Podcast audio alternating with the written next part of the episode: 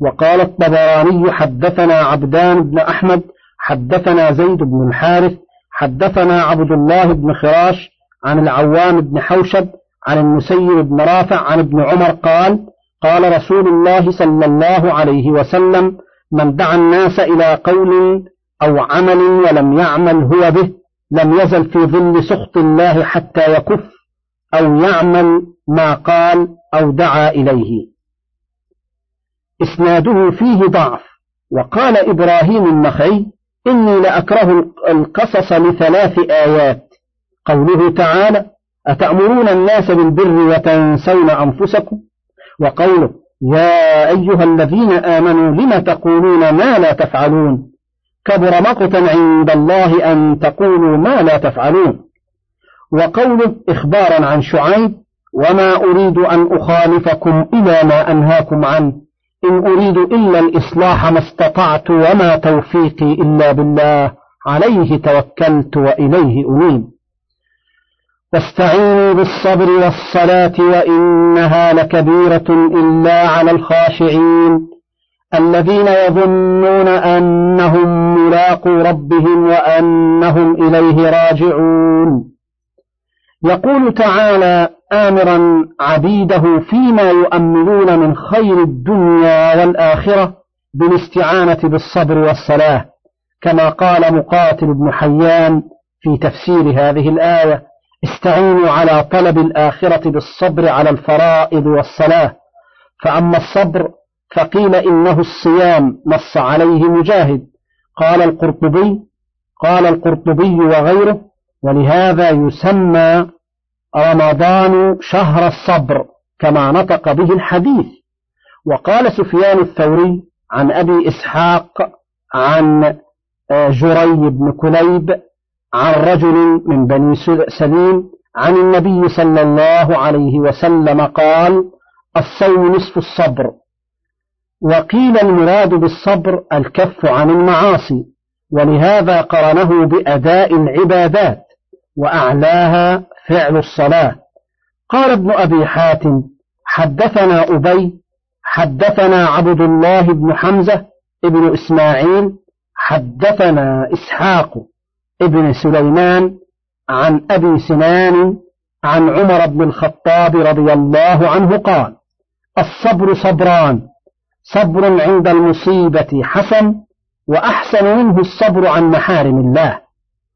قال وروي عن الحسن البصري نحو قول عمر وقال ابن المبارك عن ابن لهيعة عن مالك بن دينار عن سعيد بن جبير قال الصبر اعتراف العبد لله بما أصيب فيه واحتسابه عند الله ورجاء, ثو ورجاء ثوابه. وقد يجزع الرجل وهو يتجلد لا يرى منه إلا الصبر. وقال أبو العالية في قوله تعالى واستعينوا بالصبر والصلاة. قال على مرضاة الله واعلموا أنها من طاعة الله. وأما قوله والصلاة إن الصلاة من أكبر العون على الثبات في الأمر. كما قال تعالى اتل ما أوحي إليك من الكتاب وأقم الصلاة إن الصلاة تنهى عن الفحشاء والمنكر ولذكر الله أكبر. الآية وقال الإمام أحمد حدثنا خلف ابن الوليد حدثنا يحيى ابن زكريا ابن أبي زائدة عن عكرمة بن عمار عن محمد بن عبد الله الدؤلي قال قال عبد العزيز أخو حذيفة قال حذيفة يعني ابن اليمان رضي الله عنه كان رسول الله صلى الله عليه وسلم إذا حزبه أمر صلى. ورواه أبو داود عن محمد بن عيسى عن يحيى بن زكريا عن عكيمة بن عمار كما سيأتي. وقد رواه ابن جرير من حديث ابن جريج عن عكرمة بن عمار عن محمد بن أبي عبيد بن أبي قدامة عن عبد العزيز بن اليمان عن حذيفة قال كان رسول الله صلى الله عليه وسلم إذا حزبه أمر فزع إلى الصلاة. ورواه بعضهم عن عبد العزيز بن أخي حذيفة ويقال أخي حذيفة مرسلا عن النبي صلى الله عليه وسلم. وقال محمد بن نصر المروزي في كتاب الصلاة حدثنا سهل ابن عثمان العسكري حدثنا يحيى ابن زكريا ابن أبي زائدة قال قال عكرمة بن عمار قال محمد بن عبد الله الدؤلي قال عبد العزيز قال حذيفة رجعت إلى النبي صلى الله عليه وسلم ليلة الأحزاب وهو مشتمل في شملة يصلي وكان إذا حزبه أمر صلى.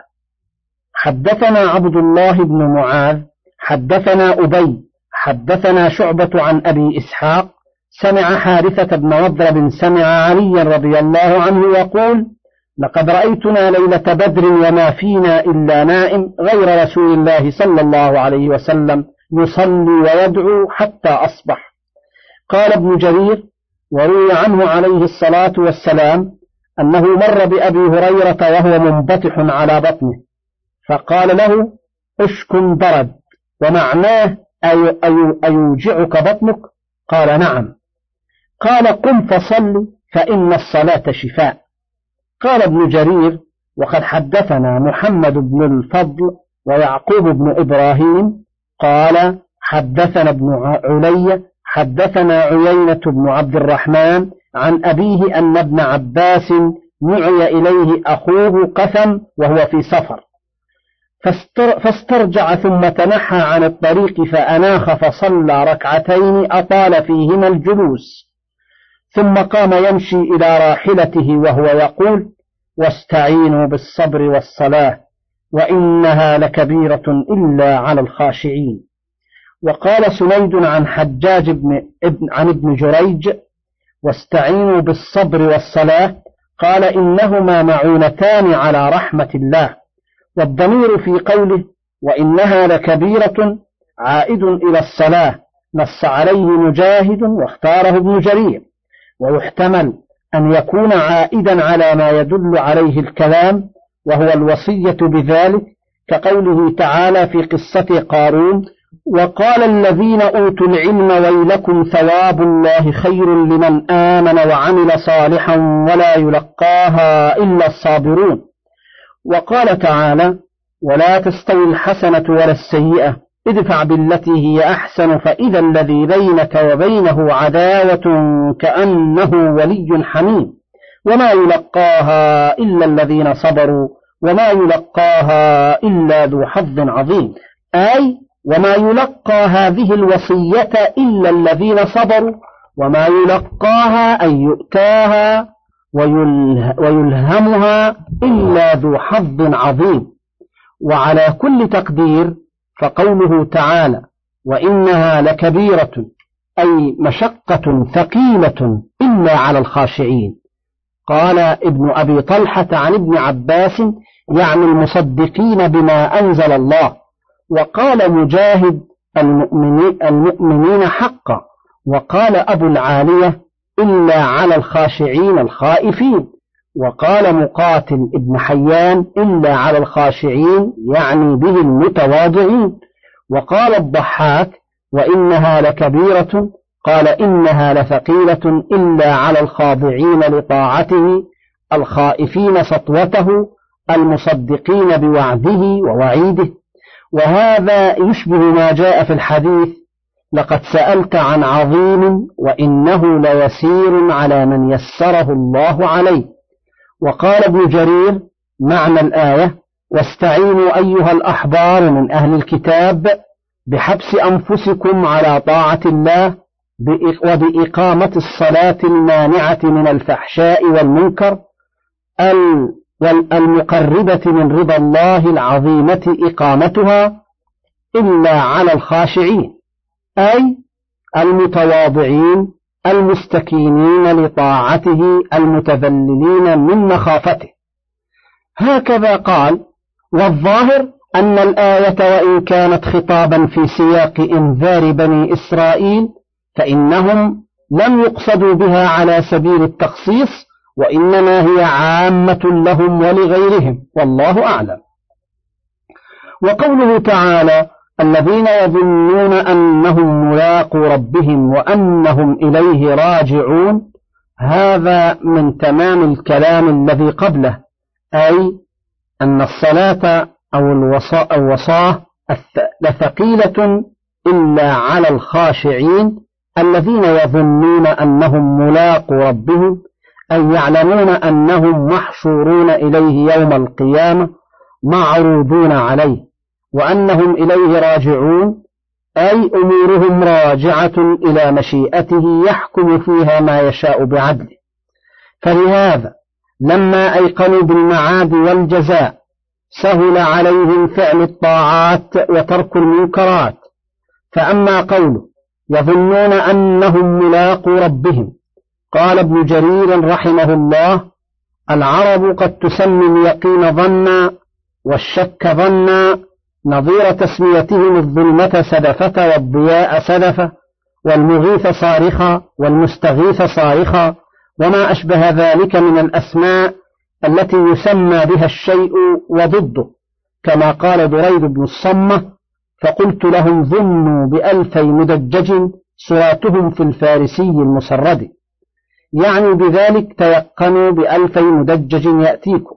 وقال عمير بن طارق فإن يعبروا قومي وأقعد فيكم وأجعل مني الظن غيبا مرجما. يعني وأجعل من مني اليقين غيبا مرجما. قال والشواهد من أشعار العرب وكلامها على أن الظن في معنى اليقين أكثر من أن تحصر. وفيما ذكرنا لمن وفق لفهمه كفاية.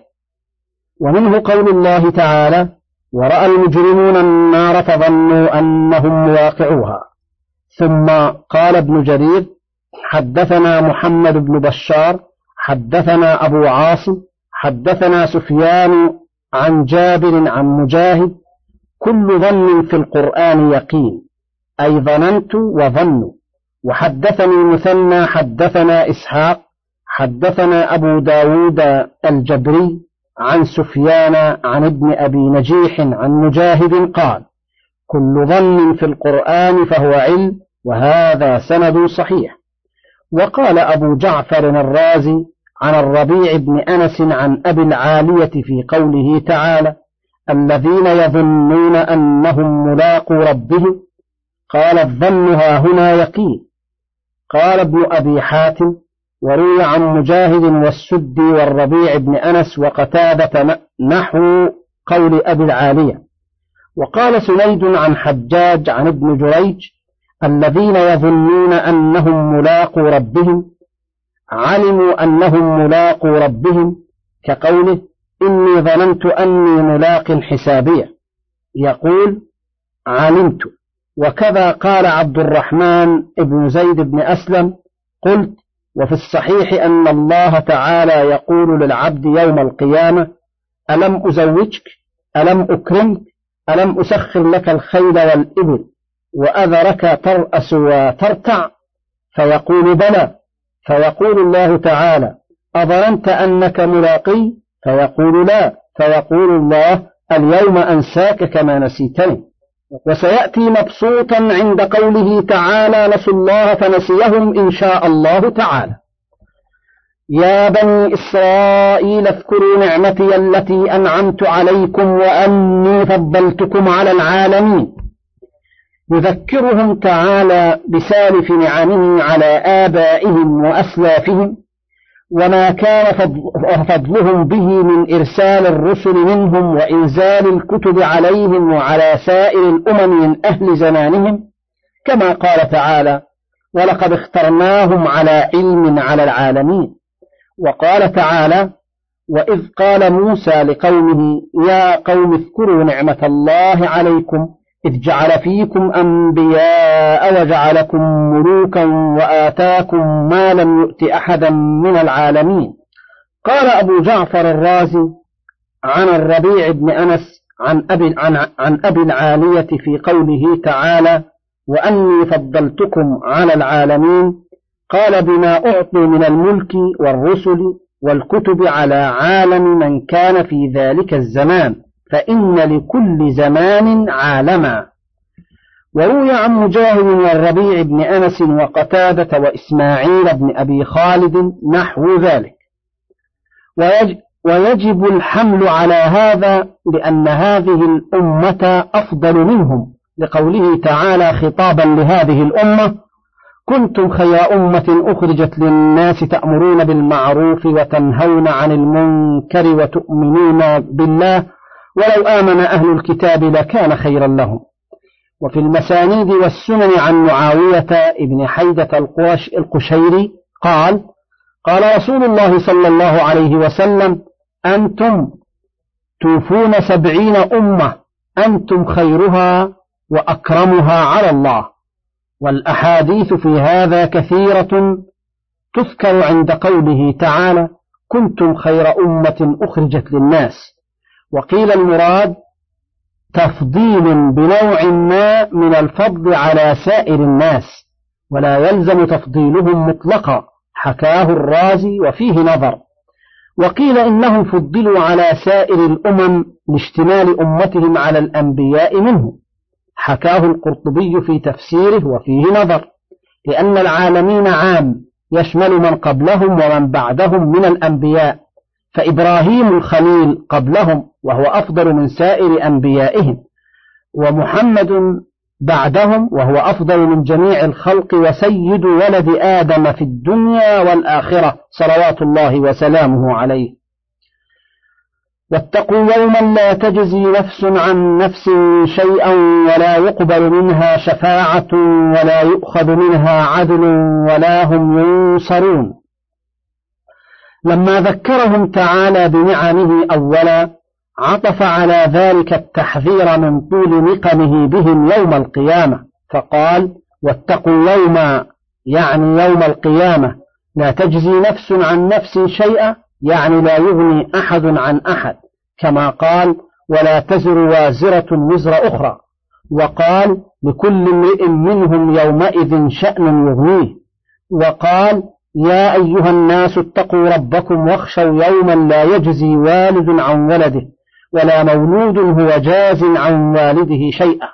فهذا أبلغ المقامات أن كلا من الوالد وولده لا يغني أحدهما عن الآخر شيئا. وقوله تعالى ولا يقبل منها شفاعة يعني من الكافرين كما قال فما تنفعهم شفاعة الشافعين وكما قال عن أهل النار فما لنا من شافعين ولا صديق حميم. وقوله تعالى ولا يؤخذ منها عدل أي لا يقبل منها فداء كما قال تعالى إن الذين كفروا وماتوا وهم كفار فلن يقبل من أحدهم ملء الأرض ذهبا ولو افتدى به وقال إن الذين كفروا لو أن لهم ما في الأرض جميعا ومثله معه ليفتدوا به من عذاب يوم القيامة ما تقبل منهم ولهم عذاب أليم. وقال تعالى وإن تعدل كل عدل لا يؤخذ منها وقال فاليوم لا يؤخذ منكم فدية ولا من الذين كفروا. مأواكم النار هي مولاكم الآية فأخبر تعالى أنهم إن لم يؤمنوا برسوله ويتابعوه على ما بعثه به ووافوا الله يوم القيامة على ما هم عليه فإنه لا ينفعهم قرابة قريب ولا شفاعة ذي جاه ولا يقبل منهم فداء ولو بملء الأرض ذهبا. كما قال تعالى من قبل أن يأتي يوم لا بيع فيه ولا خلة ولا شفاعة وقال لا بيع فيه ولا خلال قال سنيد حدثني حجاج حدثني ابن جريج قال قال مجاهد قال ابن عباس ولا يؤخذ منها عدل قال بدل والبدل الفدية. وقال السدي أما عدل فيعدلها من العدل. يقول لو جاءت بملء الأرض ذهبا تفتدي به ما تقبل منها. وكذا قال عبد الرحمن بن زيد بن أسلم.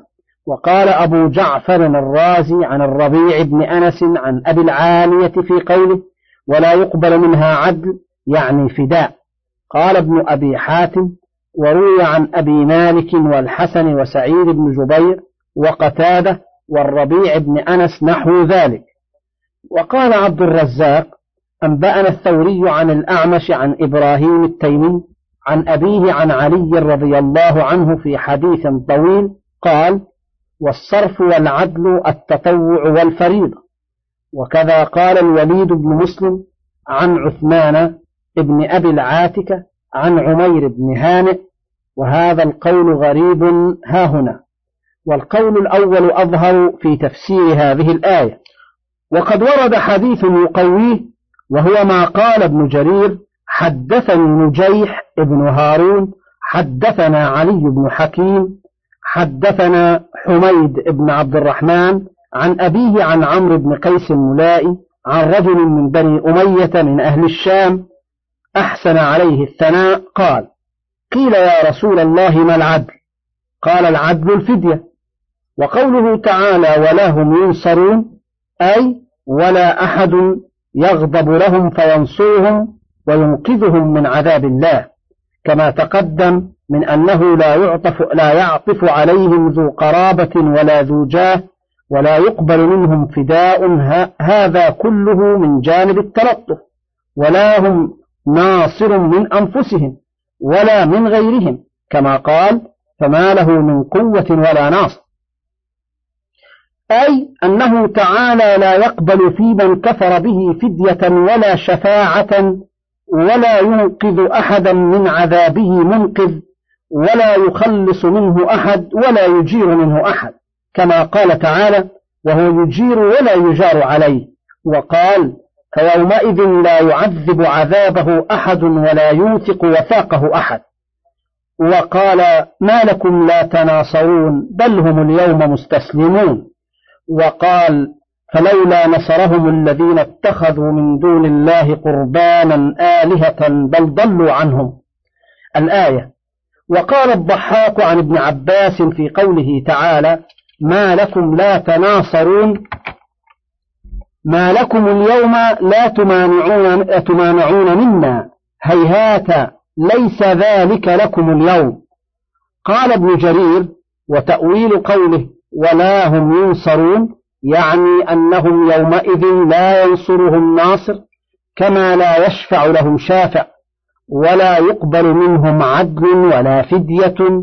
بطلت هنالك المحاباة واضمحلت الرشا والشفاعات وارتفع من القوم التناصر والتعاون وصار الحكم إلى الجبار العدل الذي لا ينفع لديه الشفعاء والنصراء فيجزي بالسيئة مثلها وبالحسنة أضعافها وذلك نظير قوله تعالى وقفوهم إنهم مسؤولون. ما لكم لا تناصرون بل هم اليوم مستسلمون. وإذ نجيناكم من آل فرعون يسومونكم سوء العذاب يذبحون أبناءكم ويستحيون نساءكم. وفي ذلكم بلاء من ربكم عظيم. وإذ فرقنا بكم البحر فأنجيناكم وأغرقنا آل فرعون وأنتم تنظرون. يقول تعالى اذكروا يا بني إسرائيل نعمتي عليكم إذ نجيناكم من آل فرعون يسومونكم سوء العذاب أي خلصتكم منه وأنقذتكم من أيديهم صحبة موسى عليه السلام وقد كانوا يسومونكم أي يوردونكم ويذيقونكم ويولونكم سوء العذاب. وذلك أن فرعون لعنه الله كان قد رأى رؤيا هالته رأى نارا خرجت من بيت المقدس فدخلت بيوت القبط ببلاد مصر إلا بيوت بني إسرائيل. مضمونها أن زوال ملكه يكون على يدي رجل من بني إسرائيل. ويقال بعد تحدث سماره عنده بأن بني إسرائيل يتوقعون خروج رجل منهم يكون لهم به دولة ورفعة. وهكذا جاء في حديث الفتون كما سيأتي في موضعه في سورة طه إن شاء الله تعالى. فعند ذلك أمر فرعون لعنه الله بقتل كل ذكر يولد بعد ذلك من بني إسرائيل وأن تترك البنات. وأمر باستعمال بني إسرائيل في مشاق الأعمال وأرذلها. وها هنا فسر العذاب بذبح الأبناء. وفي سورة إبراهيم عطف عليه كما قال يسومونكم سوء العذاب ويذبحون أبناءكم ويستحيون نساءكم. وسيأتي تفسير ذلك في أول سورة القصص إن شاء الله تعالى وبه الثقة والمعونة والتأييد. ومعنى يصومونكم يولونكم. قاله أبو عبيدة كما يقال سامه خطة خسف إذا أولاه إياها. قال عمرو بن كلثوم إذا ما الملك سام الناس خسفا أبينا أن نقر الخسف فينا. وقيل معناه يديمون عذابكم كما يقال سائمة الغنم من إدامتها الرعي نقله القرطبي. وإنما قالها هنا يذبحون أبناءكم ويستحيون نساءكم ليكون ذلك تفسيرا للنعمة عليهم في قوله يسومونكم سوء العذاب. ثم فسره بهذا لقوله ها هنا اذكروا نعمتي التي أنعمت عليكم. وأما في سورة إبراهيم فلما قال وذكرهم بأيام الله أي بأياديه ونعمه عليهم فناسب أن يقول هناك يسومونكم سوء العذاب ويذبحون أبناءكم ويستحيون نساءكم. فعطف عليه الذبح ليدل على تعدد النعم والأيادي على بني إسرائيل. وفرعون علم على كل من ملك مصر كافرا من العماليق وغيرهم.